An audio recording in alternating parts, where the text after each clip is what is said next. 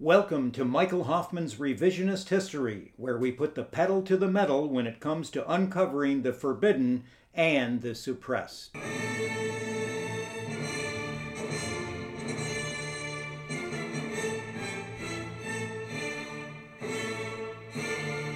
Many Americans are opposed to secret societies for the unfair advantage they give their members over the rest of our society. And in the case of the Freemasons, the role of their members in suborning jurors and judges with esoteric signs and gestures conveying their membership in the fraternity. Masons who are judges and jurors are required to give aid to fellow members of the Masonic Lodge, and there is no bar to tricking or defrauding non Masons who are derogated as Cowans, C O W A N S, it's spelled. Much of this chicanery was exposed in the 19th century by former President John Quincy Adams and President Lincoln's overseas emissary Thurlow Weed, and of course many others, including President John F. Kennedy, who spoke openly contra secret societies. In the 2004 presidential contest, both candidates for the highest office in the land, the incumbent Republican President George W. Bush and his Democratic opponent, John Kerry, were both members of Skull and Bones. And in the case of Mr. Bush, so too was his father, George H.W. Bush, and his grandfather, Prescott Bush. In the course of an NBC News interview conduct, conducted by the late Tim Russert in the midst of the reelection campaign, Bush was asked about his Skull and Bones membership, to which he replied, It was too secret to talk about. A statement that this writer regards as disqualifying Mr. Bush from office, in that he placed his oath to a secret society above the American people's right to know. And he did so brazenly in the expectation that so called conservatives would not object in any meaningful way, and that the more extremely gullible right wingers would continue to consider Bush a devout Christian. And there was even a book written supporting that risible thesis. William F. Buckley Jr., a former CIA agent and Skull and Bones initiate, was able to successfully maintain a similar charade among his co religionists, with his pose as a devout Catholic and at the same time a secret society member.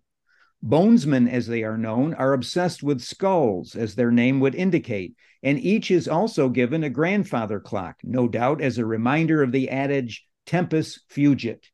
Skull and Bones also evokes, at least in our minds, the engraving by the 18th century English artist William Hogarth entitled The Reward of Cruelty, which would seem to portray an op- autopsy being conducted on a living human being. The role of autopsies in the punishment of human beings, both living and dead, is one that deserves further investigation. One notorious case of taking revenge on a cadaver by foul means was employed with regard to the corpse of Oliver Cromwell, whose body was disinterred in England by order of King Charles II. On January 30th, 1661, Cromwell's body was exhumed from Westminster Abbey and posthumously punished, publicly dragged through the streets of London, and then ceremonially decapitated. Cromwell's skull was impaled on a 20 foot pole and displayed in front of Westminster Hall. Cromwell's skull remained displayed on a pike for some 20 years until it somehow was acquired by the skull and bonesmen of that day, who traded it as a ritual object that passed through successive generations much like rumor has it that the skull of Native American Chief Geronimo was disinterred from its burial place at Fort Sill in Oklahoma by a gang of Yale University skull and bones initiates headed by Prescott Bush. Legends about perversions performed with skulls and the belief that they are necessary to certain types of sorcery are at least as old as the story surrounding the medieval Knights Templar, who allegedly used decapitated heads in the psychotic belief that they could be made to talk. Certain cryonic corporations in America, for large sums, preserve cadavers or, for a lesser fee, the severed heads of the deceased, with a view toward their revival sometime in the future when technology will supposedly have the ability to achieve that end. It has been said that Baseball Hall of Famer Ted Williams is preserved in such fashion. Here today to help us sort out this history is Mark Steeves, whose office is not far from the tombs of Yale. In addition to his research proclivities, Mark assists Sam Tripoli with Mr. Tripoli's online program titled the Tin Foil Hat Podcast. And Mark is the host of his own podcast, which is titled My Family Thinks I'm Crazy. Well, you're not alone in that, Mark. There have been over 250 episodes, including two in which Mark was kind enough to have yours truly appear. Hello, Mark. It's good to have you with us.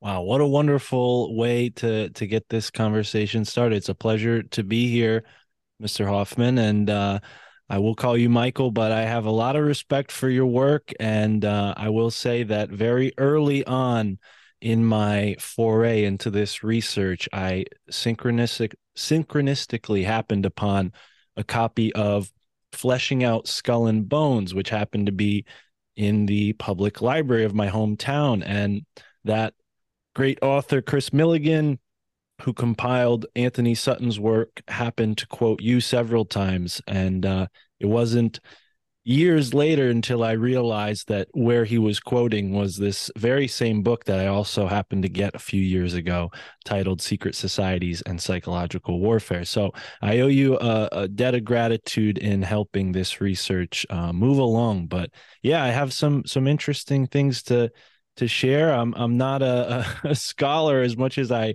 appreciate that uh, name. I, I dropped out of college around the time that I discovered all of this. I was a student at uh, Gateway Community College, right nearby Yale's campus, when this all sort of occurred to me. So, uh, if you'd like, I can start and sort of share my story and how I got entangled in this research. Yes, please do, Mark.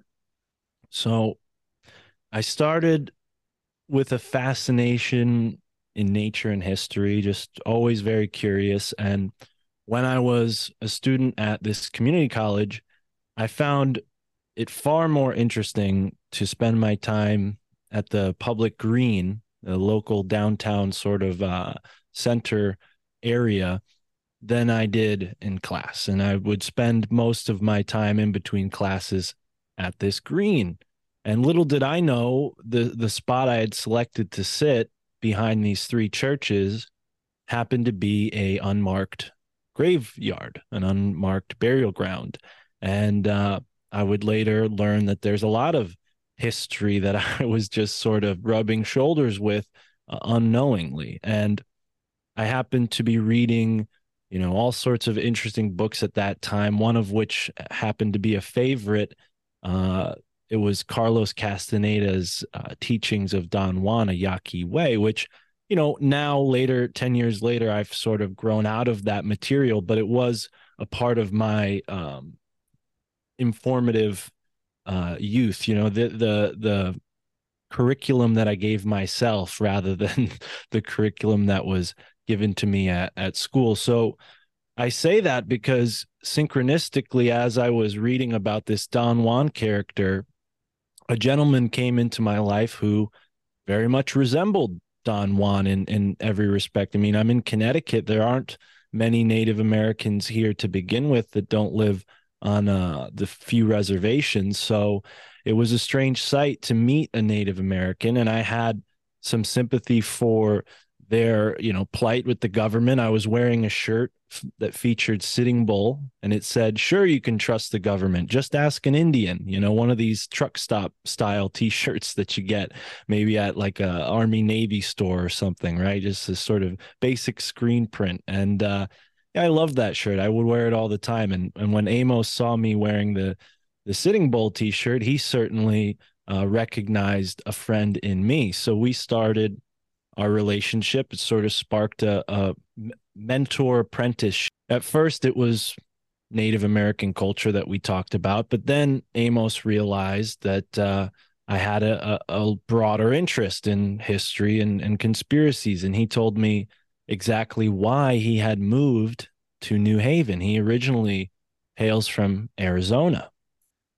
And it goes a little something like this. He he ended up in prison. I never really understood how. He, he was uh, a very kind person to me, so he didn't seem like the type to end up in jail. But he ended up in jail. I never asked him why. And when he got out of jail, he felt like he owed uh, his family and his, you know, tribe redemption. And the way he was going to seek that redemption uh, was to go and commune with his ancestor who he had recently learned had been wronged. And you mentioned his ancestor in, in your wonderful intro, uh, the very infamous Geronimo, who evaded the capture of the, you know, colonial forces, the the army, and he was eventually captured and, and died in in captivity. And you know, before he died, he was wheeled around uh, and put on display. But Geronimo had this supernatural appeal, right? And obviously, he was certainly one of the most accomplished guerrilla fighters in American history. Well, that yeah, and that's that's for certain. And, and so a, a, renegade like this definitely fit into my my worldview of of people to look up to, right? Or uh, Geronimo, and Amos, how he had gone about paying respect for Geronimo was being in New Haven, sort of getting his uh, you know foothold. He he was homeless at the time. Now he has a house and a job and he's doing really well for himself. But at the time he had just got out of prison and was homeless and using this relationship with Geronimo to give him hope. I, I think. I mean, that's kind of where the silver lining for him was in a way. But I, I stood with him one time as he prayed in front of the tomb for his ancestor Geronimo, who had been disinterred at Fort Sill by Prescott Bush, along with others, and his skull and femur bones were brought to the tomb. This is something that uh, there has been uh, evidence for. There's been a series of Native American groups that have approached Yale to try to um, get the remains, you know, repatriated, and those attempts have been unsuccessful. Uh, but nonetheless, Amos had a different plan. Uh, he he wasn't gonna smash down the door and take it himself. No, he decided that every day at noon he would stand in front of the tomb and scream Geronimo's name from the bottom, the base of his lungs, a, a, a guttural roar, roaring Geronimo's name every day at noon. And you know, being a very impressionable young man this was incredibly powerful. You know, I wasn't the most confident guy. Uh, so to to see someone do something like this in public was, you know, uh, transformative to say the least uh, for me. But also, uh, it became something that I was personally invested in. You know, this this crime, this tragedy. I sympathize with Amos and and Geronimo, and it became something that I wanted to research deeply and and also being a blue collar you know kid from Connecticut the wealthiest state in the United States I do have a chip on my shoulder. You know I was at a community college right at the doorstep of one of the most esteemed Ivy League institutions in the country, a place where presidents have graduated from, judges, lawyers, you know, people who have shaped the fabric of this country and I had only a, a small inkling of any of that. You know, only growing up two towns away at public school, we didn't learn anything about Yale, and this was intensely uh, fascinating. Once I started looking into the true history of Yale and how they've helped shape the the state of Connecticut, in fact, it's been really it's been really enlightening and it's been terrifying to a certain extent. But it all started with that encounter with my friend Amos, who I still am in contact with. Uh, I saw him this year and we spoke about this research that I'm doing. And he, you know, his his final thesis, so to speak. He, he has a lot of words to say about skull and bones, but he's always told me that it connects somehow from what he can understand, it connects somehow to Benjamin Franklin and the Hellfire Club. So, you know, that's that's the the length of of his contribution, other than the moral philosophy that he did sort of infer onto me and teaching me some things that I've taken with me and uh, have molded me into the man that I am today. you know, he taught me to be honest and, and have integrity with people at a time in my life where I was, you know, on, on the fringes. I was a young man who was smoking weed. I, I could have ended up a, a, a drug addict, you know, and, and, uh, thanks to Amos and other influences, I started to use cannabis as a, a constructive tool.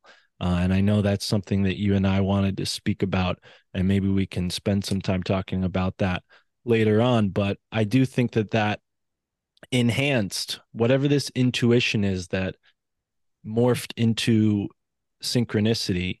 Uh, I think my relationship with cannabis um, definitely laid the foundation for the synchromysticism that I feel somehow a part of. And I don't I don't feel um, like I have complete agency over that. So it isn't something that I'm naively proud of, like many people who talk about synchromysticism.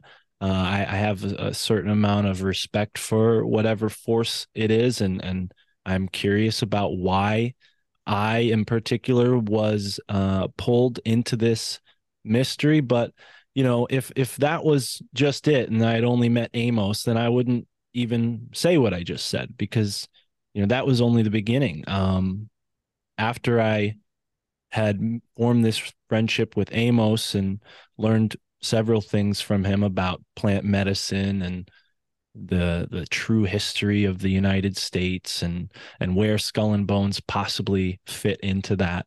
Uh, I had you know taken that and I had run with it. At one point, I had joined into this uh, unaccounted for, unregistered ragtag animal house esque uh, fraternity organization that was at one point in time associated with Southern Connecticut State University. Now, uh, at its current status and, and when I was a part of it, it was a banned fraternity. So they were not allowed to conduct uh, business on campus like the other uh, lettered fraternities were they were sort of an, an illegal fraternity house that really operated around just having parties, right? And that was sort of the the impetus is that oh we have a, a house to party in but there was a thin veneer of secrecy that i gleamed while joining this group.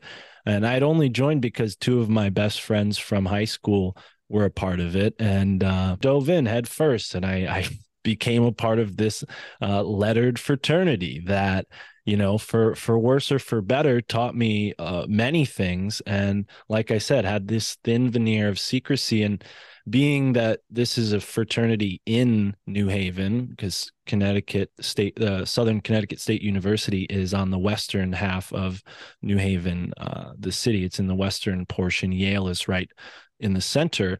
Uh, i felt like I was a part of this same sort of underbelly in a way. And even down to one of the sort of mock rituals that I had to undergo to become a part of this uh, lettered fraternity, they had us approach the tomb as a sort of fright, you know, a test of courage. Like you, you know, uh, we're going to blindfold you. We're going to have you get out of a car and you're going to be on a street. And sure enough, we get out of the car and we're on High Street, and they tell us, oh, there's this, you know, fraternity and and our fraternity is a part of this you know long line of tradition of fraternity in this city. And you know although there wasn't a direct connection to skull and bones or or dke um, the fraternity i was in omega psi had this odd respect for skull and bones. And i i was very curious and and kind of upset at that.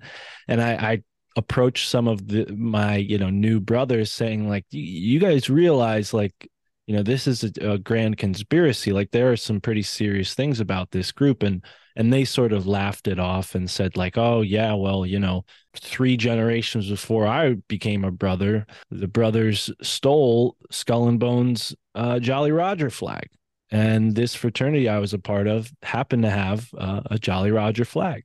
So I'm like, you know, put, putting the pieces together here, thinking to myself, what, how did I go from, you know, Amos and the homeless people on the green to being a part of this, you know, for lack of a better description, Animal House esque. I'm sure you're familiar with the movie Animal House. Uh, fraternity and and they have this sort of like i said thin veneer of, of secrecy and and some sort of uh, loose uh, attachment to this underbelly. Of course the jolly roger flag is a pirate flag. Absolutely. Well and, do you still do you feel that you're still under the influence of this fraternity or that you owe them any allegiance? Absolutely not. No and and that's the sort of interesting thing about being a part of something like that is it did remove a little bit of the um of the mystique in a sense because I did realize that there there probably based on my experience are a lot of fraternities that corroborate with that experience where it's simply a, a, a club where you know people are are able to you know push the line of debauchery to a certain degree with what they can get away with in parties and and such you know the things that people who are young think is a part of being young which i would argue is is more of a manipulation of our culture. But uh but yeah it it it was not something that for me had any hold on my life. Then again i wasn't the uh i wasn't the the most inclined towards bureaucracy. And when i realized that that's what the inner workings of the fraternity really amounted to is just a sort of bureaucracy. I don't feel like my allegiance to the group has any sway. At first i felt out of respect like oh well i shouldn't talk about uh omega psi. But i don't feel like they're an organization that really has any influence on people outside of the bar scene you know like it it's just a it's just a drinking club really is is what i've learned about this fraternity that haunted, i have haunted by the ghost of john belushi. Exactly. But you know to that you know to that effect we are in new haven so there is that larger atmosphere of intrigue that being kind of nestled into this fraternity I, I got to to get a glimpse of. And it was certainly informative you know and and I've never been the one to enjoy um drunkenness right? Like I can enjoy a, a drink but I don't enjoy drunkenness. And that was really the the pitch for people at this fraternity is what I realized. So that's all they really had to offer was a sort of uh, sanctuary of drunkenness, and and that never appealed to me. And and I think that's a part of why our culture has a certain um, bent towards stupidity because these things are incentivized uh, overwhelmingly. So it's, it's, funny now with the podcast, I have far more uh, associates and, and peers than I ever did because now I have people with with common interests who I can talk about this stuff with. Uh, hence the title of my show. My family thinks I'm crazy. But while my family was thinking I was crazy being a part of this fraternity, I had made some some good friends, you know, one one or two good friends that I still have, and um, one of them happened to work at a bakery, a bakery that was nestled right here in New Haven, and their biggest client was Yale University. So I started working for this bakery as a delivery driver, and my hours were very odd. You know, 3 a.m. in the morning to 8 a.m. I was out in a bakery van delivering pastries and bread. And because of the hours that I was keeping for this job, the people I was delivering to at Yale, uh, you know, they weren't there a lot of the times, right? They they hadn't gotten to work yet. So I had been given keys, I'd been given uh, access to all of these different facilities at Yale. You know, not uh, you know archives or anything extensive, but just from the average person looking in, you know, Yale is sort of formidable with their ivory towers and whatnot. And here I am, just some sort of bakery delivery guy who's uh, researching this stuff, and and now I'm I'm feeling more like a secret agent. You know, I'm I'm I'm operating uh, below the radar, sort of gathering information on this Yale University. And little did I know that one of the places that I had been delivering to was right in line with everything I was researching. Let me elaborate. So every Tuesday, I had a delivery at 88 Hillhouse Avenue. So James Hillhouse is who that's named for, and he was an incredibly uh, foundational, important foundational member of the colony of New Haven, or the beginnings of the the transition from its role as a colony to what it became now, sort of county and a city. And James Hillhouse is a big part of that. But uh, 88 Hillhouse Ave was where I was delivering, and I was there so early that the janitor was vacuuming and he didn't have the patience to, you know, hear me knocking and, and let me in. So he just told me a secret way on how to get in the building without a key. And I found this absolutely incredible, so much fun. I now I had uh, uh, an opportunity to you know be allowed to break in right? Which is you know i'm not someone who likes to break in and enter but in the in the uh role of a secret agent it's it's somewhat exciting if only in my mind. So I, am scaling this wall and hopping into this uh, courtyard opening a door going through the building and this became my fun tuesday routine. Well on the infamous day of well i can't remember the day he passed but when george h.w bush passed away i looked down at the Yale newspaper in this 88 Hillhouse Avenue on this Tuesday, and it said George H.W. Bush, former resident of 88 Hillhouse Avenue in New Haven, uh, passed away. You know, former president, and had this whole obituary to him. And the building that I had been delivering pastries to in this very uh, sort of informal way um, was the former home of the Bush family when they lived in New Haven, Connecticut. And it's just, it was so, it, it really just smacked me across the face that day that why am I, why am I only listening to podcasts? I should be talking about this stuff. And it was around that same year that I uh, had met Sam Tripoli and, uh, and then began working with him. And then this podcast started. Uh, and there were, there were a few other synchronicities that aren't as you know worthy of a, of of retelling but overall my experiences in New Haven really pulled me through certain corners that the average person wouldn't have found themselves. I'll give you another example. I happened to make a delivery to the former Wolf's Head Lodge. And upon arriving, I realized where I was and I said, Hey, you know, do you mind showing me around the building? I, am researching Yale's architecture and I really love the way this building looks. And the woman was uh, absolutely pleased to hear that. I'm sure she did not expect that from a delivery guy. And she showed me around and she showed me the inner workings of this Wolf's Head Lodge. Now, for those who who may have only heard of Skull and Bones, that is just one of 40 active secret societies currently active in Yale University. That's right, 40.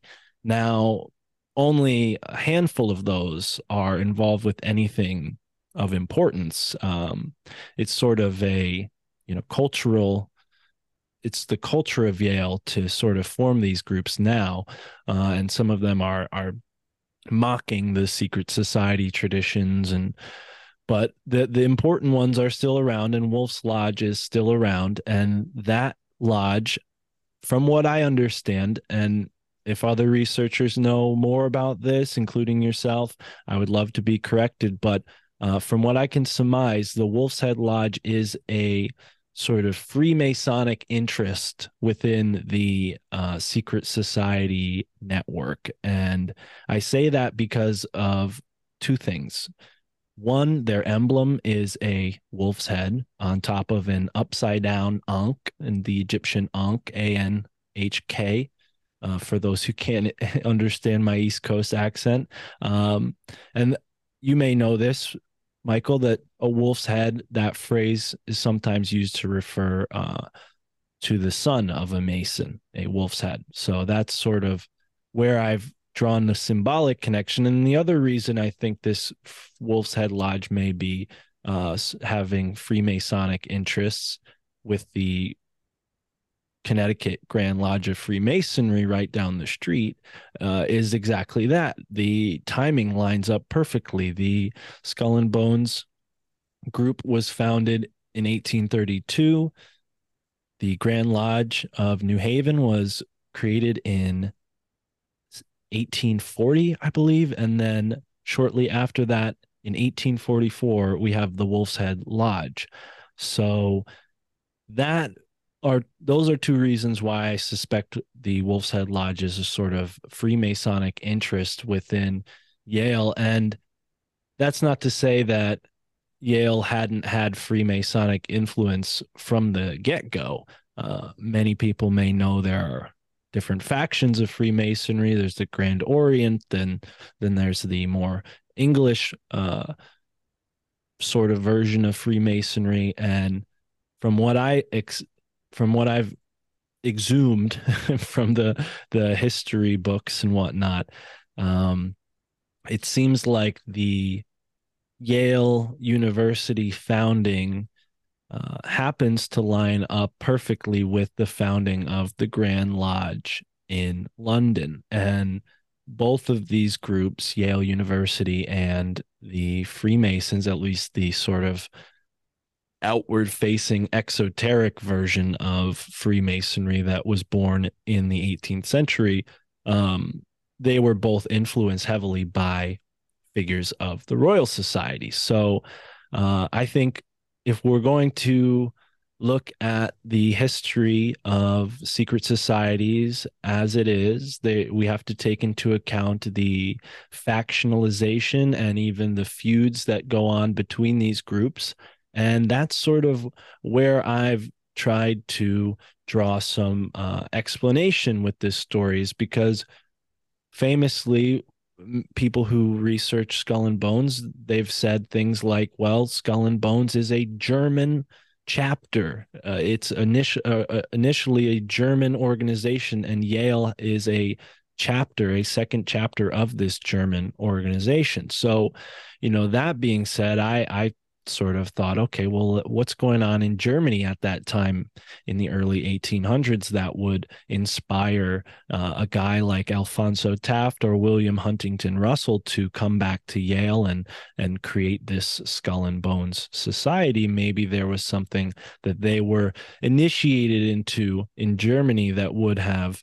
Uh, made them do this and maybe there was something going on at Yale that would have uh, persuaded them to bring an outside interest into this sort of uh, what's always been a pipeline to the uh, reins of control, so to speak, right? We, you know, from the onset, Yale was founded by elite and for elite, right? And and quickly after Yale was founded, there were a number of other Ivy League schools that came to prominence. Um, Harvard obviously was the first, next to the College of William and Mary, uh, Yale being, I believe, the uh, third or the second in that equation. I, I'm not quite sure the the order, but those three colleges are sort of the foundation of the Royal Society's influence in the United States. And during the Revolution, I think things you know,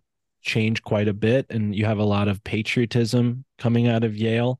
But and this is just a suspicion. I, I'm not uh I'm not saying that I've proven this, but my suspicion is that Yale, uh, after the revolution, began to uh, help sway the country back into England's control somehow. And and again, this is just a suspicion. This is something that all the research I've done so far is sort of it's pointing me in this direction and I'm, you know, comfortable saying that that direction may not pan out, but uh, that's partly why I was very uh, excited to speak with you about this because uh, I, I may be able to learn something from you and your perspective on on this whole saga. But uh, before I go on, maybe we can talk about New Haven itself and and its sort of history before you know before Yale got founded because I think that's important to this story. Uh, do you have any questions for me before I get into that?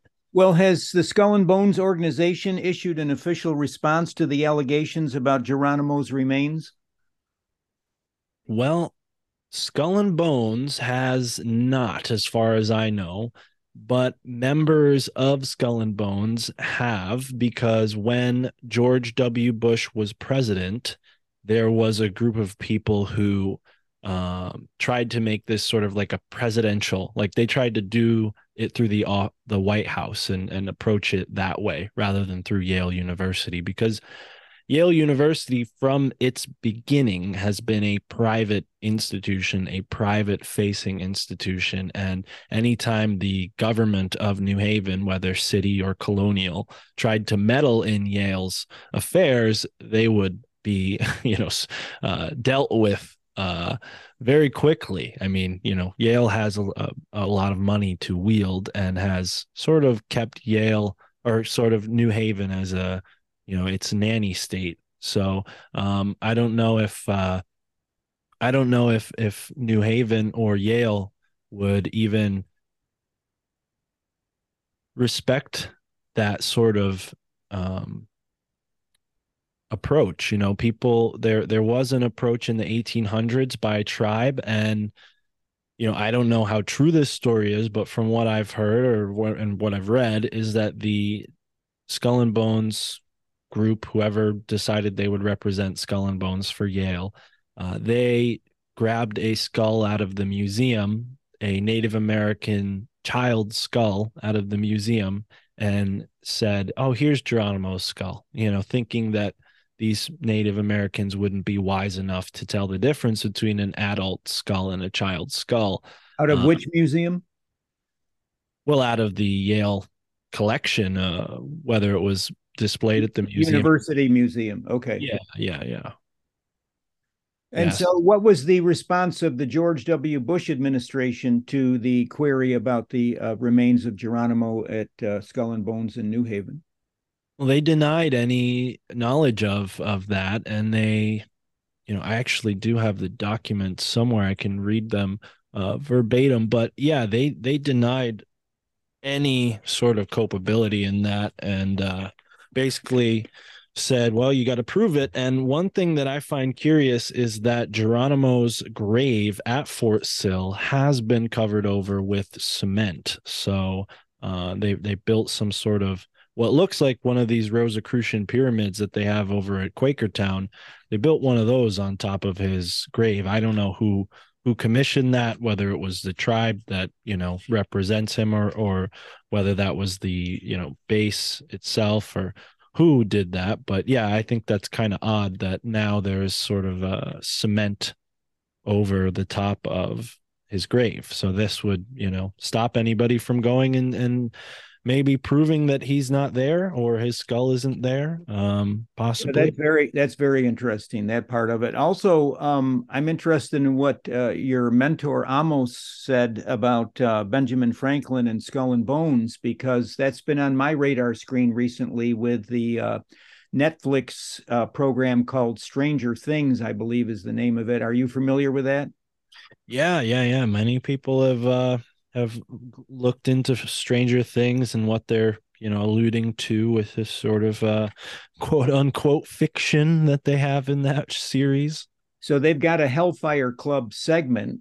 And right. um, my antenna sprouted up when I was at a local Walmart and I saw mixed in with the Warner Brothers cartoon t shirts for kids was a Hell and Fire uh, Club t-shirt which was fairly ominous. Uh, it had a bestial demonic figure on it a bloody knife a ball and chain and then over the top it said hellfire club and then i found out that it was derived from this netflix program which is supposed to deflate our interest where uh, the response that they want from us is to say oh well this is just pop culture as if pop culture itself isn't one of the main gateways into uh, indoctrinating people along the lines of making us initiates, uh, which is the thesis of my book, Twilight Language.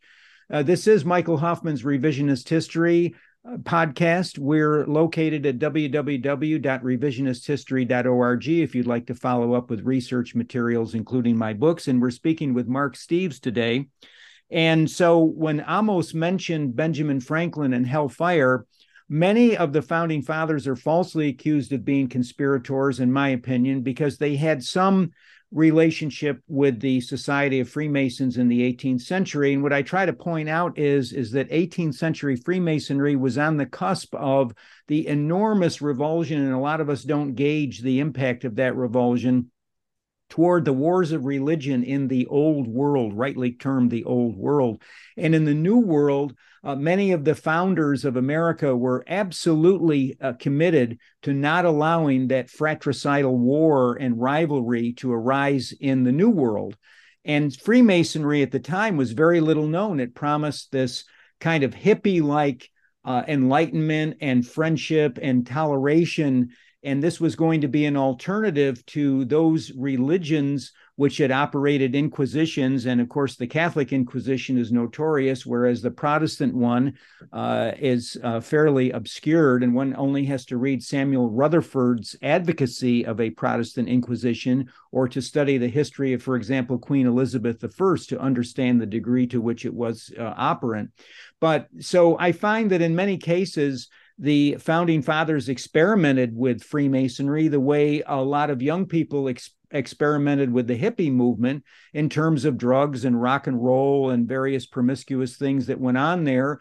And then fairly quickly afterwards, uh, noticed that it was not what it promised to be and that there were a number of false uh, agendas and con men involved, and even the idea that one was to gain enlightenment specifically through uh, the abuse of drugs and things like that turned people off. And so we have many respectable, intelligent, uh, Christian conservative people who were once involved in uh, for uh, some time in the hippie movement. And I think that's fundamentally the same process that went on with Freemasonry in the 18th century for example, when George Washington got a good look at it, he stopped attending the Masonic Lodge and then spoke uh, kind of roundabout way against the Illuminati and, and against the occult in America as it was operating. But with Benjamin Franklin, oh, and I want to just parenthetically add that uh, Thomas Jefferson is falsely accused, most recently in a book called Freemasonry in the Revolutionary Atlantic World. The author presents no evidence same thing as uh, someone who I disparage quite a bit as a as a phony and a, and a very unreliable source, and that would be Manly Palmer Hall, who I think just fantasized half of his alleged occult history of America. But it said that Thomas Jefferson was a member of the Lodge of the Nine Muses, and nothing that I've researched on Jefferson has indicated that, particularly so in terms of his hostility toward the Talmud and the Kabbalah, which which certainly is not something that Freemasons would evince. But I must say, and this aligns with what your mentor uh, informed you concerning, is the one founder who has probably the highest amount of prestige and respect in America today. And so much of the ty- kind of hagiographic adulation is misplaced, in my opinion, is Ben Franklin, because Franklin was a sinister character in his early uh, involvement with the Masonic Lodge.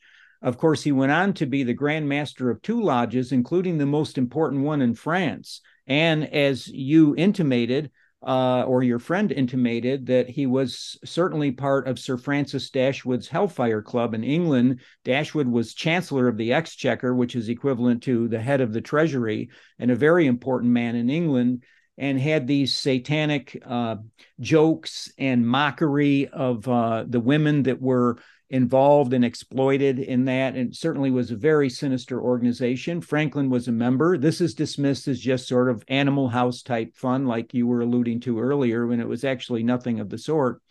However when he was 33 years old he was implicated in the masonic murder of daniel rees. His last name is spelled r-e-e-s and this is largely glossed over by many modern biographers. Uh, for example, uh, Professor Thomas Kidd of Baylor University has written a biography of the religious life of uh, Benjamin Franklin.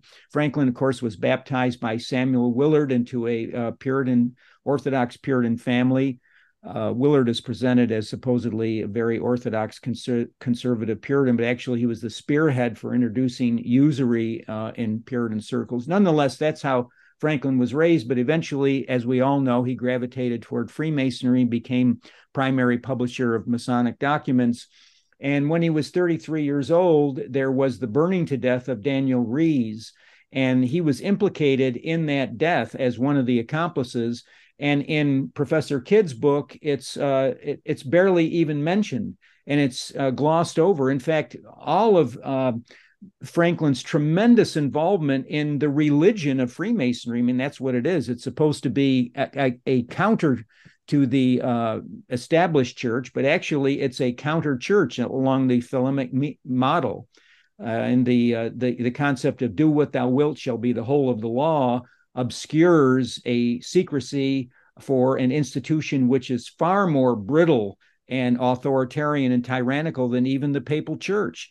And so uh, that's been covered up. And there was some initial publicity in the 18th century for what he did. But, you know, as you and I are familiar and our listeners are familiar with so many cover ups today, uh, it's been it's been shoved under the rug. But that's very unfortunate. and Some people can say, well, what are the fruits of Ben Franklin? On the other hand, well, what are the fruits? I mean, it's the association of a malignant secret society with one of the most revered founders of our nation and I don't think his career has been sufficiently plumbed. You mentioned uh, Yale being an engine driving America back toward uh, Great Britain. Great Britain remained hostile to the United States throughout the uh, uh growth of the early republic. The War of 1812 is certainly evidence of that.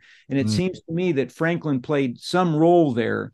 And well, lastly, before we return to your narrative, I, I was happy that you talked about rivalry inside of Freemasonry itself, because one of the theses of my other book, The Occult Renaissance Church of Rome, which is not as well known or uh, as uh, much read, is that um, you know Freemasonry, of course, is Kabbalism for Gentiles. I'm talking, I'm referencing the Kabbalah, and uh, it was a result of a recruiting drive the, the Catholic Church has mounted for itself that, and I should say the Church of Rome rather than the Catholic Church, because I believe that it was seriously deteriorated from the Renaissance onward with the occult infiltration of the church. So it sort of became something else, the Church of Rome, rather than the universal Church of Jesus Christ, which it started out to be and eh, but this church of rome developed for itself a reputation particularly in the 19th century as the enemy of freemasonry. And many catholics when i talk about the occult renaissance they say oh no no the church has been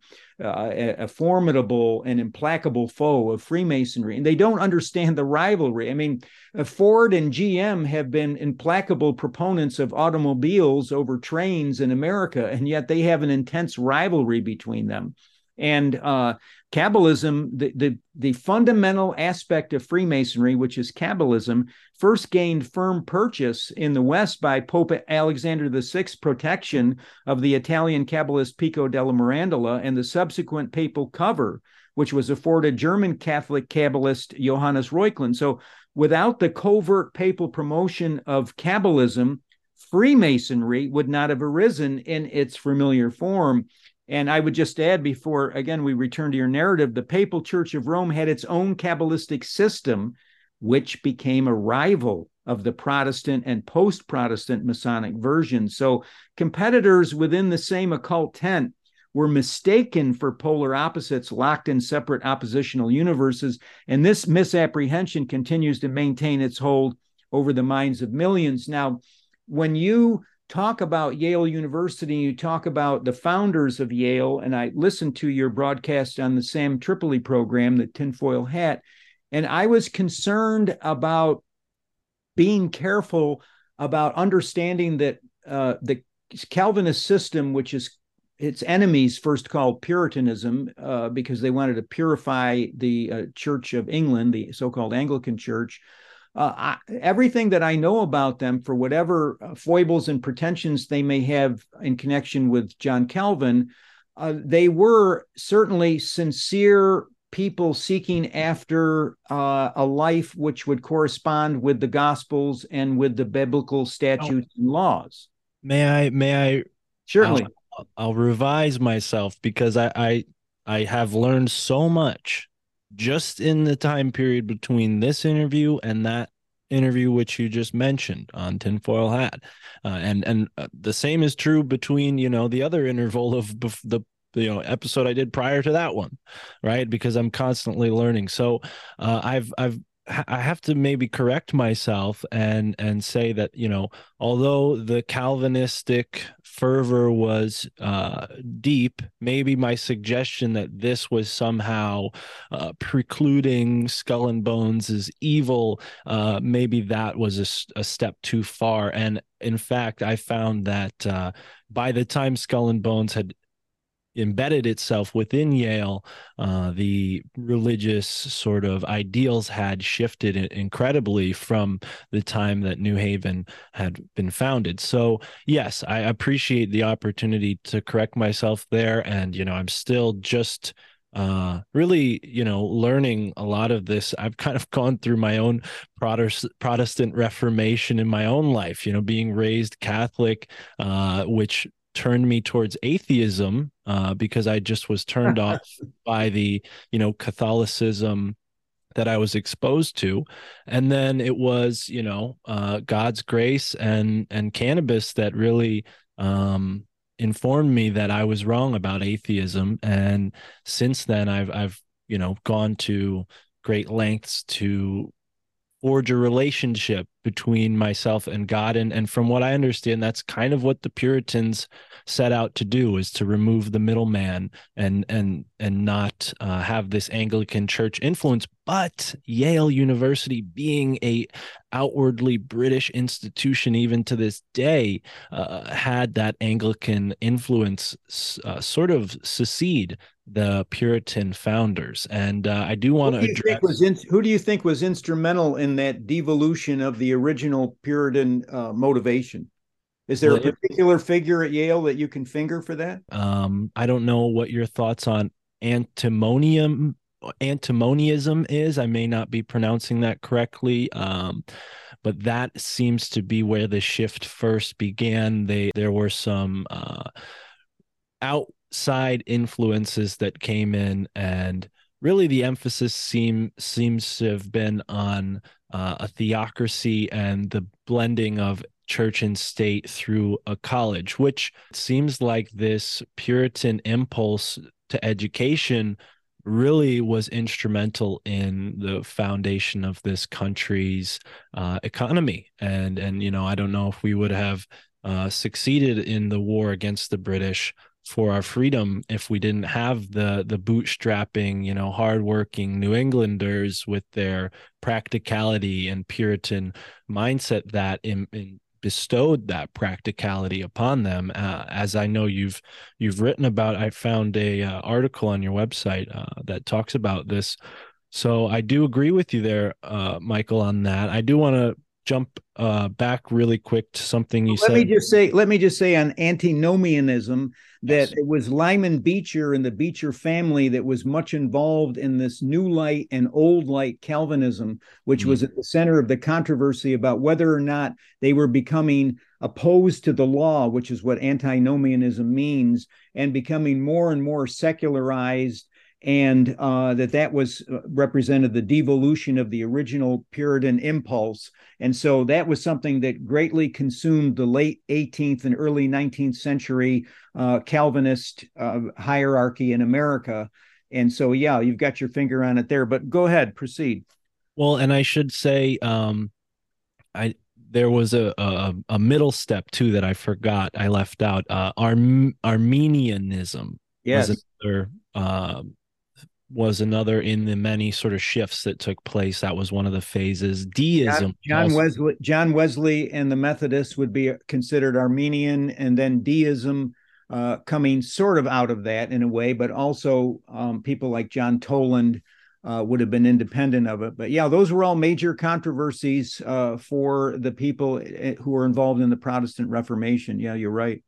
Right. So, and this is this is all really centered at Harvard and Yale. And as you probably know, Har- Harvard and Yale has, you know, uh, given the nation most of its influential people. I mean, so many people uh, came through Harvard and Yale at that time. And then the founders of the other colleges, for the most part, you know, uh, aside from the College of William and Mary and Columbia University, uh, for the most part, the other colleges like Brown University, Princeton, and University of Pennsylvania were founded by people who were sort of in cahoots to with Yale and Harvard. And uh, Benjamin Franklin, to circle back to him, he was uh, given an honorary degree from Yale.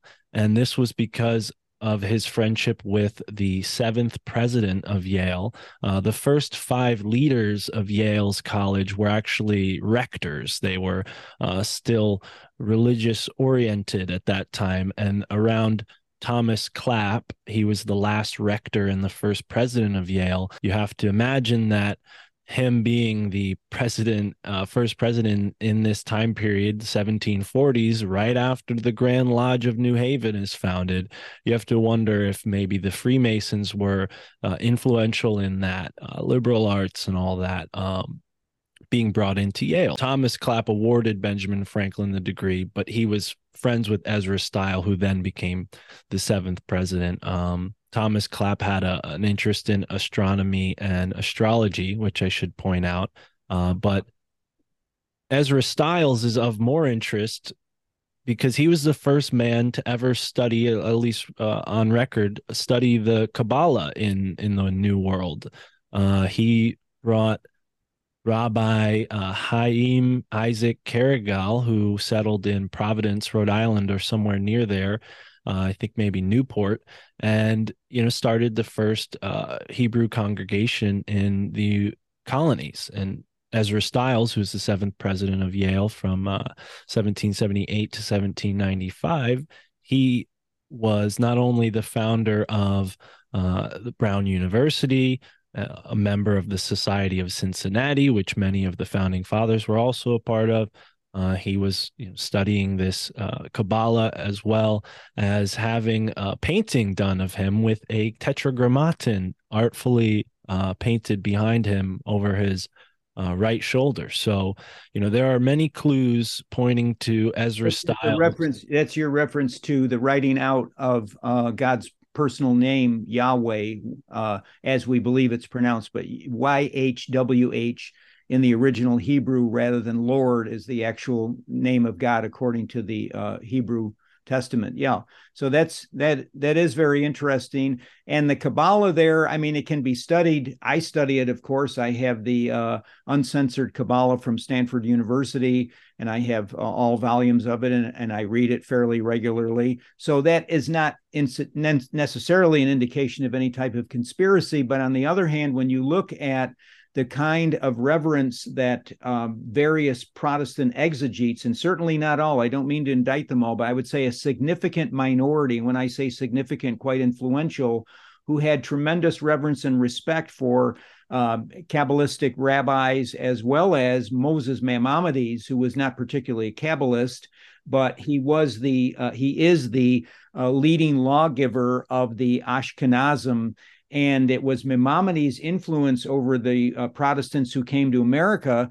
that in some way contributed to the horrible misery that the African slaves experienced because Maimonides, in his much revered uh, book, The Guide of the Perplexed, in its uncensored edition, and you can find that uncensored edition from the University of Chicago. They published it in the early 1960s, translated by uh, Shlomo Pines. It's volume two, I believe, page 618, but don't hold me to that, where Maimonides says that Black people are midway between human beings and the ape, if you can imagine that. Maimonides' image is in Congress. His name is on numerous buildings all over America.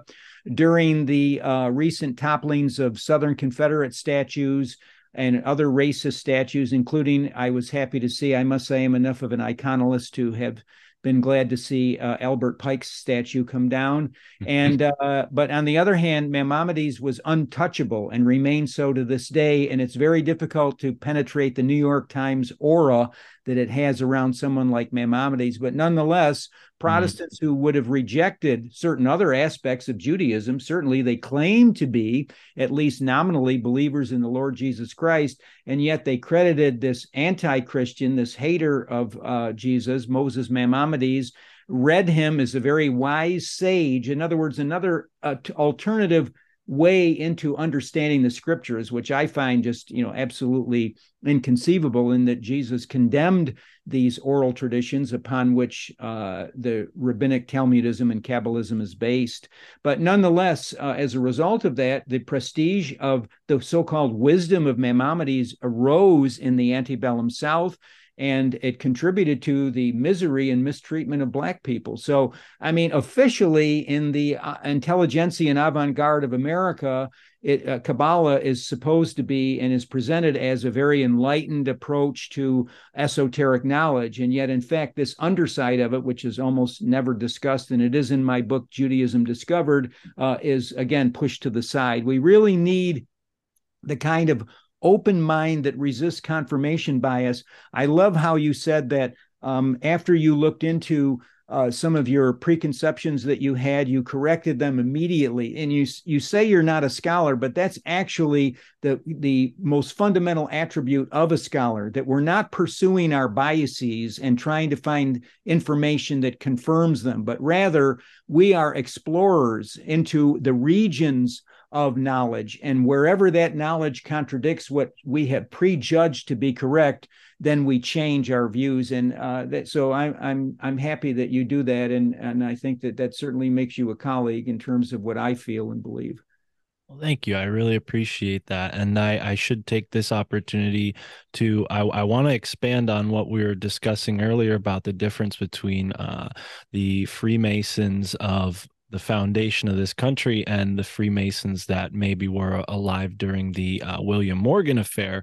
Uh, and but first, I should correct myself. It was the uh, civil action number 09303 uh, plaintiff harlan geronimo versus barack hussein obama. And the plaintiffs a group of 20 descendants of the native american geronimo have sued president barack obama secretary of defense robert gates and secretary of the army peter geren uh, yale university and the order of skull and bones which you know i sh- I wish they would have called it the Russell Trust. I don't know if these Native Americans uh, knew about the Russell Trust being sort of behind Skull and Bones. Maybe they thought Yale University was, but uh, uh, it continues saying under the Native American Graves Protection and Repatriation Act 25 USC 3001, uh, seeking, among other things, an order under Section 3002 requiring the defendants to return Geronimo's remains and pay money damages. Uh, President Obama, Gates, and Geren have moved to dismiss the complaint for lack of subject matter jurisdiction and for failure to state a claim.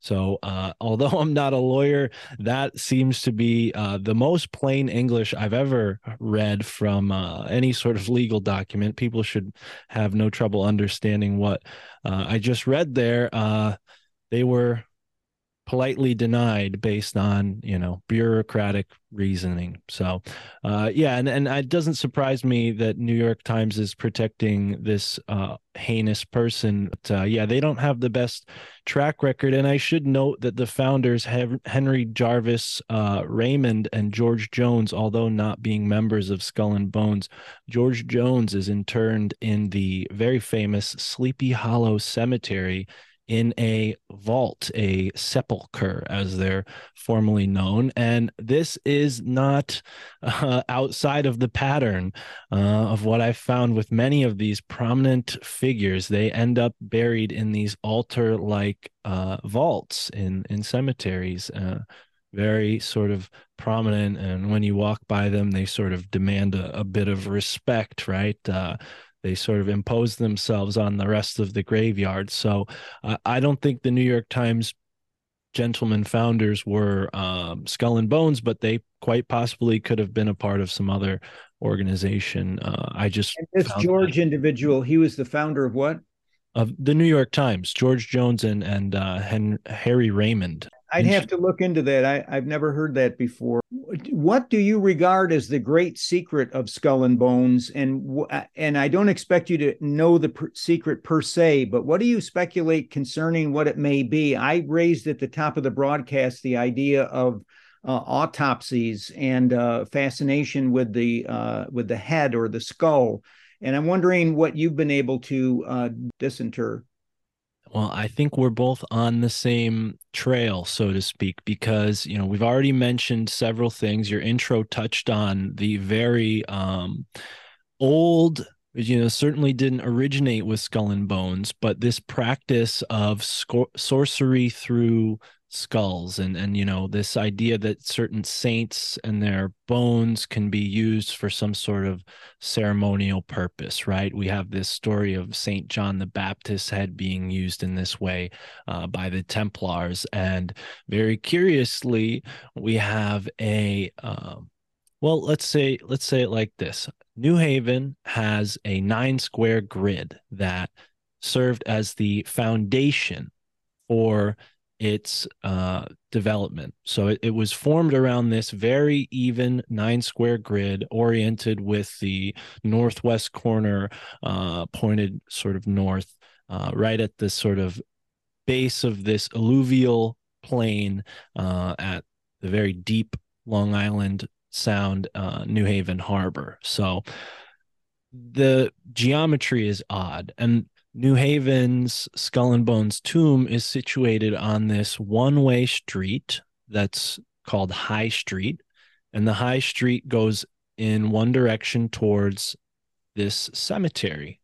Now, this cemetery happens to be the first cemetery in America. When I say that, I don't mean it's the first burial ground. Certainly, hundreds of people, thousands, millions of people had died uh, and buried in America before this had been created. But this was the first cemetery of its kind in America. Uh, not only was it uh, similar to what we know of graveyards today, where everyone has their own plot. Uh, there was paved streets in between. I mean, paved. Now they're paved. I don't know if they were paved back then. Um, but either way, you have this sort of ornate um, what what they called at the time the garden of the dead. And it was designed for the elite for the well-to-do so that they can each have their own space. And this was uh, circumstantial. The the graveyard that i mentioned the unmarked graveyard that i happened to uh, gravitate to uh, in my college days uh, that had become overrun by the time in the early 19th century when they decided to create this Grove Cemetery. And this was around the same time that Skull and Bones was founded. Um, so, why I'm bringing this up? Well, the tomb is situated on High Street. Um, the street ends at this very Egyptian gateway. The headquarters uh, of Skull and Bones is known as the tomb, and it's situated where again? Go ahead on High Street, right? And uh, yes, it, it's known as the Tomb, and their sort of brother organization within Yale uh, is known as Book and Snake.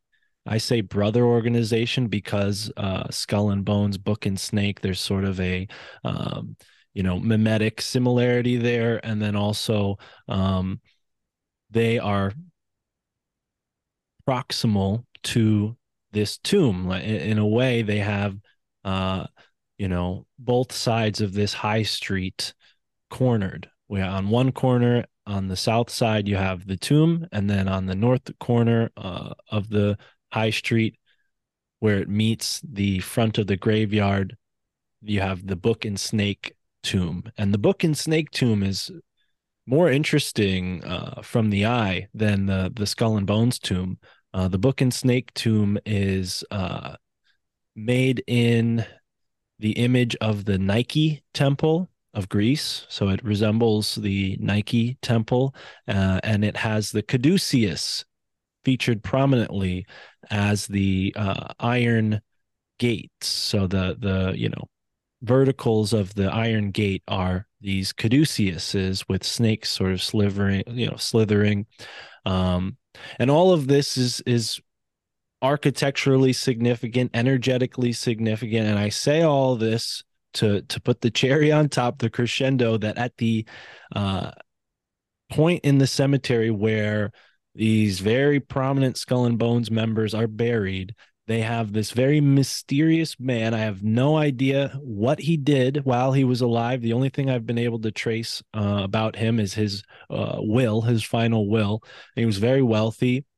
He was a resident of uh, one of the wealthiest uh, districts in the whole country. New Canaan, Connecticut. Uh, like I said before, Connecticut's the highest per capita, wealthiest state, and New Canaan is the sixth wealthiest uh, area in Connecticut. And this man was part of that little town's founding, and his name was Samuel St. John. And he's buried in a very strange open tomb. There's there's no other tombs like this uh, in the cemetery.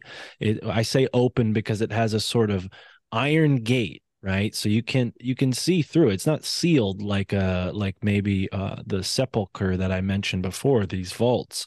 Uh this is a, is is like a small building you know size of like a doghouse uh, you can imagine. No disrespect to mr uh, st john but uh yeah, the the symbol that is featured on the cemetery gate, the very same cemetery gate that's modeled after the Temple of Hermes from Egypt, that bears the emblem of the sun disk, the winged sun disk. Well, that very same emblem is on his tomb, and you don't see that on any other gravestone, any other grave marker. And he's buried right at the center of a cemetery plot that has the same exact iron gate that the rest of the cemetery, the boundary, the perimeter of the, the entire cemetery has an iron gate. And this iron gate that perimeters the boundary of this burial plot is exactly the same. So it, it almost to me impresses upon the eye the significance of this this plot. Like no other plots are fenced off the way this one is. It's almost to say like this is the inner sanctum of the cemetery right? And you have this very prominent family the sheffield family. They were a part of the sheffield school of science. This is the school of science that literally fundamentally developed the industry of oil they figured out the techniques that then became where the oil barons made all their money. So this all connects to Yale. There are other folks that are, you know, responsible for discoveries in this realm. It wasn't Yale alone, but the Sheffield School of Science was pivotal in this very life world changing event that was the beginning of the oil industry. And the Sheffield School of Science was used by Skull and Bones to take over Yale University. They took over Yale University to the point where the Order of the File and Claw was formed. Now, people who are familiar with Anthony Sutton's book may be familiar with the Order of Skull of of File and Claw. He's mentioned in in their book uh, Anthony Sutton's book. They're they're mentioned these these you know burglars who break into the tomb and give us the only description we have of the inner sanctum of the skull and bones tomb. Uh, you know that only happened because Yale had been taken over by Skull and Bones by this time in in 1860, and the students were very concerned. They were when so you say when you say taken over, what you're saying is Skull and Bones initiates were administering uh, were part of the administration of Yale University? Absolutely. They so they effectively, um, you know, their alumni, Skull and Bones alumni, were wealthy and influential enough through their progress with the Sheffield School of Science that they were able to buy out, you know, Yale's interests, so to speak. And yes, basically, you know, from that point on, at least for the next couple generations, you have men who are either a part of Skull and Bones or uh, connected in some way to Skull and Bones.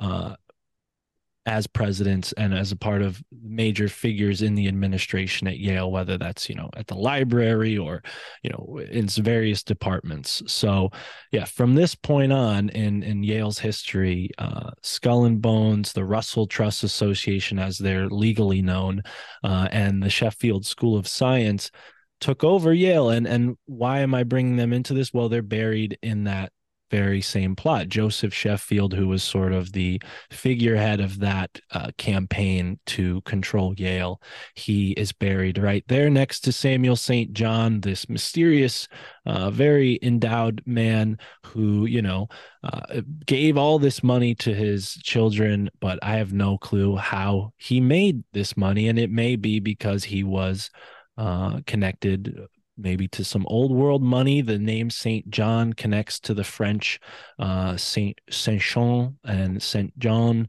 is sort of like an Americanization of Saint Jean, which is a French family uh, that may or may not be connected to some secret societies uh, that that I haven't gone as far to track down. But to circle back to what we were saying um, about, you know, what my final sort of thesis, or or maybe that's not the best way to put it, where where this is all amounting to, where this is all leading to.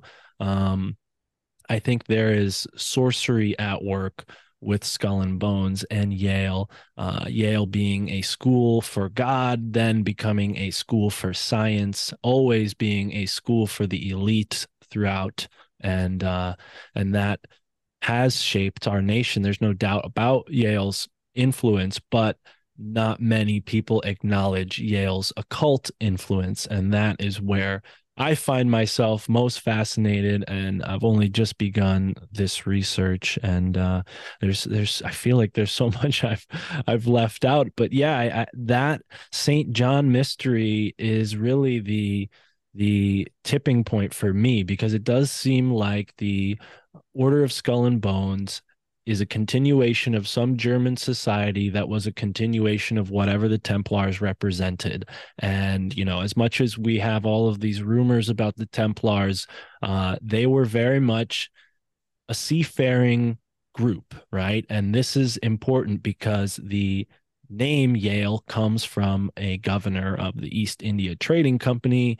Uh, New England was incredibly prolific at shipping uh, the opium from China and Asia into the New World. I mean, the whole slave industry that the Boston Brahmins and you know, New Haven was certainly a part of that as well in the colonial days. So, you know, from human tra- trafficking to drug trafficking to uh, just straight up money meddling and all of the things that come with you know the the banks of london and and the trading companies associated with them yale finds itself in the the loop with so many of these overlapping circles and and skull and bones uh, defines you know a lot of the uh, conspiracy circles that become prominent after world war ii cia uh, Council on Foreign Relations, the Bohemian Grove. You know, these groups are uh, filled with skull and bones men, and you have to wonder, you know, if skull and bones was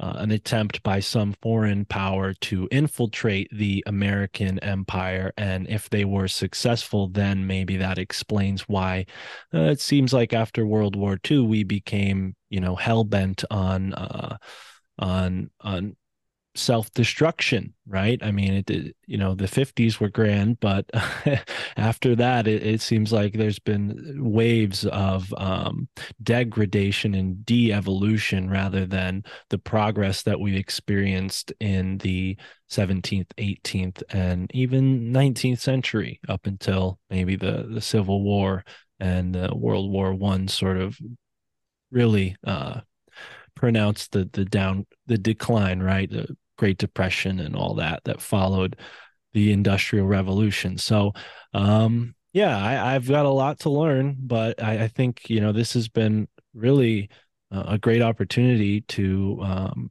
bounce some of these ideas off of you, Mr. Hoffman. And uh, yeah, I do also, if we have time, want to circle back to that very quickly that point about the French Freemasons and the British Freemasons. But uh, if we don't have time for that, that's fine. Maybe we can uh, we can schedule another conversation to expand on this further. Uh, well, if you could briefly encapsulate it, that might be good. Just before we conclude. Well, and before we got into the the Protestantism, which I really appreciate your insight on, and I'd like to continue that maybe uh, further in, in, in, another day. But uh, before you you brought that up, you mentioned something about Benjamin Franklin and his affiliations, and you know this kernel of information comes from someone you may be familiar with, uh, Dr. Richard Spence. Uh, he's written a book on Crowley that's pretty popular. He's also written a book, uh, Wall Street and the Bolsheviks. And uh, something I heard him comment on is that you know, England's Freemasonic lodges were concerned with royalty for the most part, whereas the French Grand Orient Freemasons were concerned with revolution, and and you know, the Russian Freemasons were sort of influenced to a great degree by the French Freemasons, and and so were the American Freemasons, obviously uh, influenced by that French uh, variation of Freemasonry, but the English Freemasonry in that tumultuous, you know, land that is England, with their many, you know,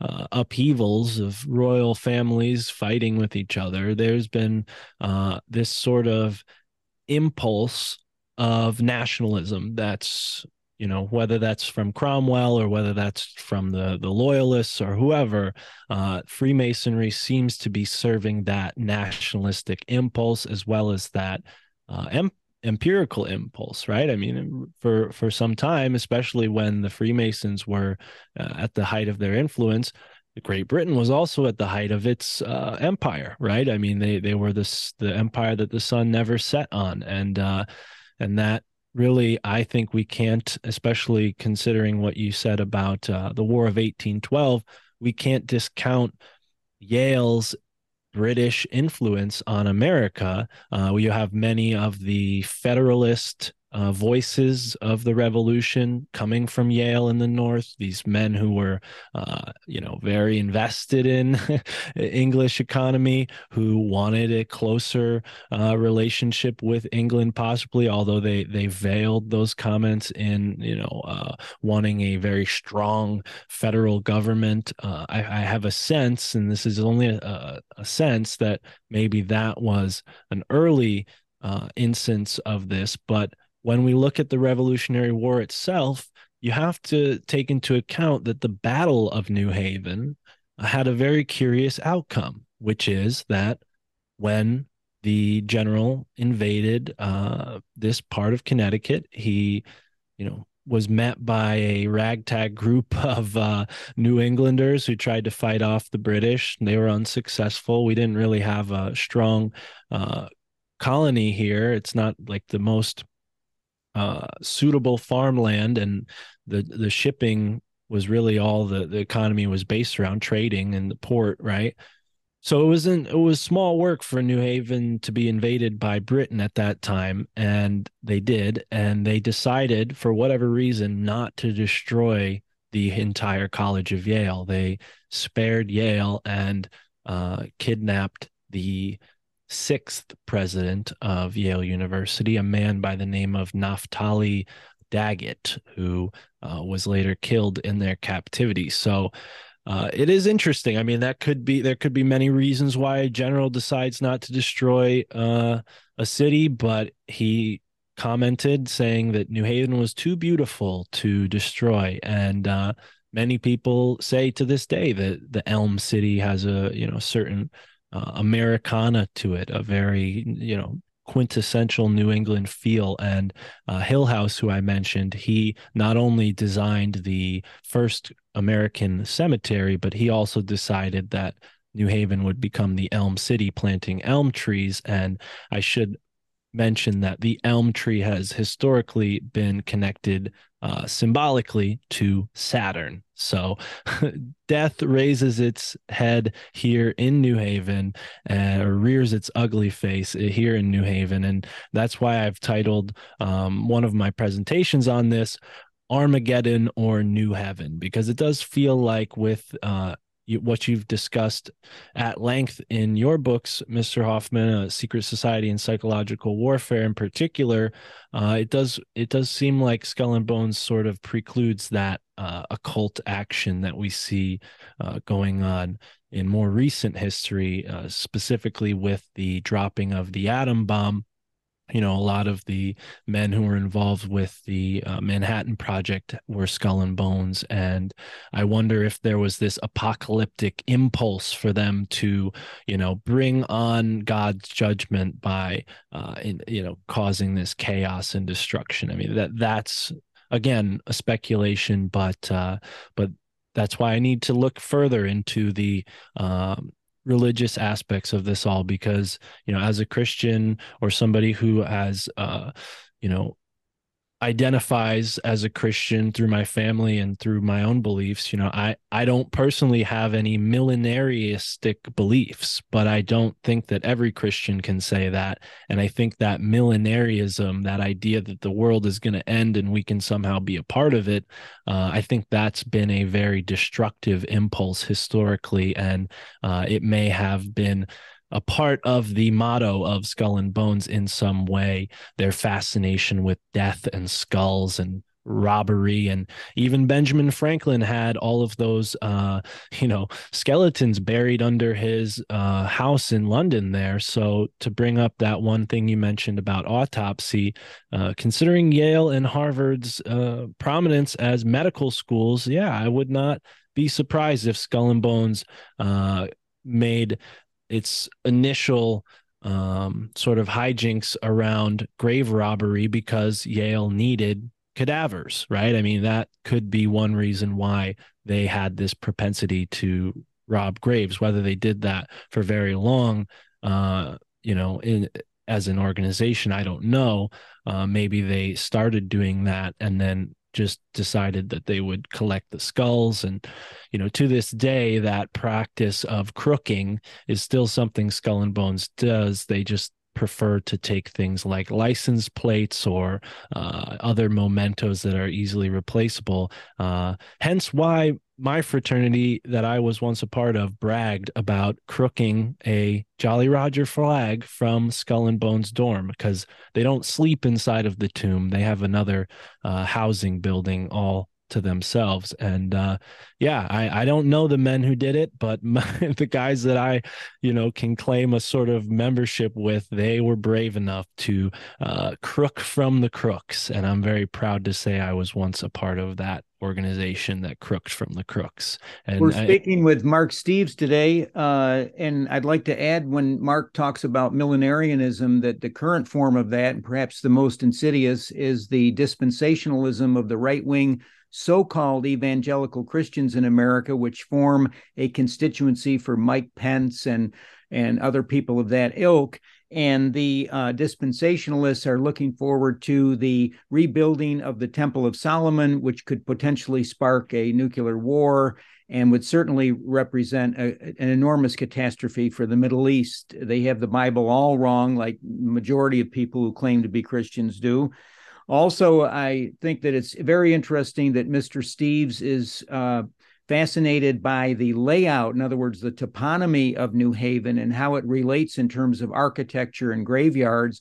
And one of our studies is on the uh, lines of latitude in America, particularly associated with the uh, creation destruction of primordial matter at the Trinity site, which is known as the atomic bomb blast. That's dead set on the 33rd degree. Kennedy's assassination was off that degree just slightly at the 32nd. And in my book, Twilight Language, I bring up the 42nd degree of north parallel latitude, the psychic highway, as historians, establishment historians refer to it, or the burned over district, because so many seminal movements in American history were first birthed on that 42nd degree line or close to it.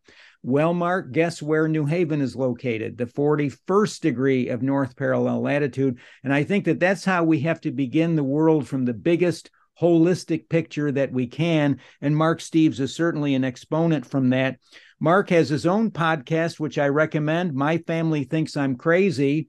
And Mark, before we depart, is there anything you'd like to say uh, for your parting words? This has been a wonderful opportunity to get into some really intense uh, topics with someone who I, I deeply respect. That is you, Michael. So thank you so much for giving me the opportunity to be uh, the first guest on your podcast. Uh, I'm very grateful. And uh, for anyone who's interested in listening or reading what I've researched, I have uh, covered far more than we've been able to talk about in just this short amount of time. There's much of it available in interview form and you can find all of that on my podcast. Just go ahead and search my family thinks i'm crazy anywhere that you could listen to podcasts. And if you're a reader uh, i have some articles on substack that relate to this topic. So you can go to my family thinks i'm crazy.substack.com and find all of that. And uh, michael hoffman thank you so much. Uh, i really appreciate this And we hope that there's a book coming out of Mark sometime in the near future as well. It certainly uh, would be a fascinating one. And I would like to make some additional remarks pertaining to a kind of afterword here, especially spinning off of Mr. Steeves' comment about relics and the question of whether or not there is a reverse of the medieval Catholic reverence for relics that is something that is being practiced by the Skull and Bones Society at Yale University. First, let me digress by saying that you're listening to Michael Hoffman's Revisionist History. Our website is www.revisionisthistory.org. And at our site, you can purchase our books, newsletters, and recorded media. Protestant leaders like John Calvin minimized the spiritual value of material objects, but during the medieval Catholic era, there was a fascination with relics of the fragmented bodies of saints and the display of such relics in reliquaries, as they were known, that is to say, containers shaped like the body parts. And if you think that's just a superstitious anachronism, let's think about some modern television detective stories like the series Bones of the Walking Dead, which exploit aspects of forensic science. Reading dead matter if, as if it was alive is a perilous project in that the necromancer and diabolist Dr. John Dee, who was astrologer royal to the supposedly orthodox conservative Queen Elizabeth I of England, predicted the reign of dead matter. And some of us have seen that as being a reference to the digitalization of our society and the robotic position of our society, and that caveat ought to be considered.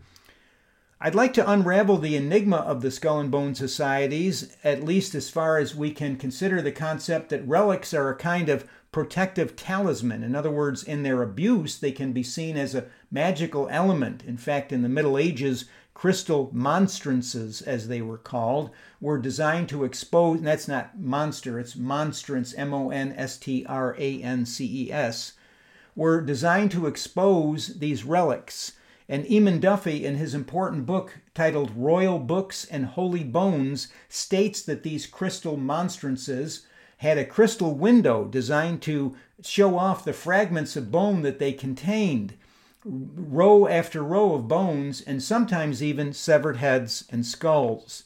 Now, possession of the body parts of saints was considered to be very important for the dominion of monasteries, castles, and kingdoms. So, for example, King Louis the Pious, who died on crusade, had his bones boiled down. The sinews and heart and intestines were boiled off so that the dried bones could be preserved more readily. This also occurred to his son, uh, Jean Tristan, who also died on the crusade, and his remains were also uh, treated in that way, literally boiled for easy transport. And there is the story of Empress Constantina asking Pope Gregory the Great for the head of St. Paul, the apostle. And the Pope responded in June of 594 with horror stories of workmen struck dead for accidentally disturbing the alleged apostle's grave. In the 5th century Council of Carthage required every altar to have a relic. And in Anglo Saxon England, the relics of the martyrs of the early Roman Church were prized above all. Uh, there was a 9th century Roman deacon ran a lucrative international trade in, in holy bodies. He was ransacking the Roman catacombs for the bones of saints and sending them by mule train north and west to the kings and bishops and monasteries eager to acquire them.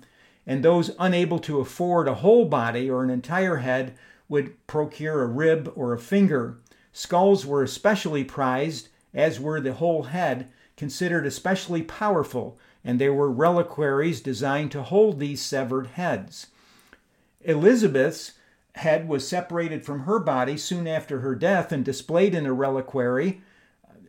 Emperor Frederick II himself donated a gold crown for the cleansed skull. The possession of this great relic gave medieval community, the community that possessed it, its status. And from the 12th century onwards, speaking reliquaries proliferated, shaped to represent the relics they contained and he- as the head and the bust of the, uh, of the skull that was in, inside of it. And according again to Eamon Duffy in his book Royal Books and Holy Bones on page 160, some of these skulls and severed heads were said to speak and the reliquary speaking in the churches or cities that possessed it gained wealth and prestige from the possession of such a relic, which we can only call either miraculous or magical. Certainly, we're dealing here with a concept of miraculous materiality. Now, the question is is the Skull and Bone Society onto something that whereas the intelligentsia dismisses these medieval practices as superstitious nonsense, is there an underlying factor here which can be exploited by the occult? And has the Skull and Bone Society at Yale done so? So then, is it any wonder when we consider the history of the Knights Templar, the granddaddies of the occult, who were accused of keeping severed heads in the belief that they could be made to speak, so that in their trial in the early 14th century, one of the articles of accusation against the Templars, there were 127 offenses listed, was that they worshipped a human head and that that head was described as a skull that was made to speak. Well, there would be nothing particularly anomalous about that given the background we've already noted about relics in the Middle Ages. So the problem here was that this uh, had allegedly, of course, possessed by the Knights Templar, was the wrong type of relic, according to the ecclesiastical authorities, because it was devoted to the occult dark arts. A speaking head per se, if it was powered by a miracle, was of course accepted. Now, it's been assumed that most or all of the charges against the Knights Templar have been or were politically or theologically motivated by partisans. However, the historian G. Legman that's spelled L E G M A N, regarded the Templars as indeed guilty as charged. And he was a 20th century historian with a, uh, a reputation for lucidity. So, do we take the Skull and Bone Society title literally? Or is it simply a kind of black joke, a macabre joke on the public and on the gullible? Well, we won't be able to answer that until the code of silence, the omerta, that this type of occult mafia has been running out of New Haven is finally broken.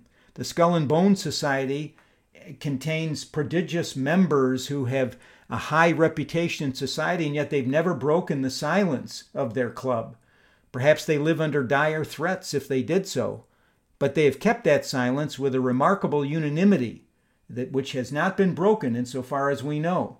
And we do call on members of the Society of Skull and Bones to come forward with the relevant information the American people have the right to know about a society whose members have formed the government of the United States and top corporations in the world. This is Michael Hoffman You've been listening to Michael Hoffman's Revisionist History. Our website is revisionisthistory.org, and this broadcast is made possible by the sale of our books, newsletters, CDs, and DVDs, as well as donations, which can be sent to Independent History and Research, Box 849, Coeur d'Alene, Idaho 83816. And there is also a donation form on our website, revisionisthistory.org. Thank you for joining me today. The entire broadcast is copyright 2023, all rights reserved.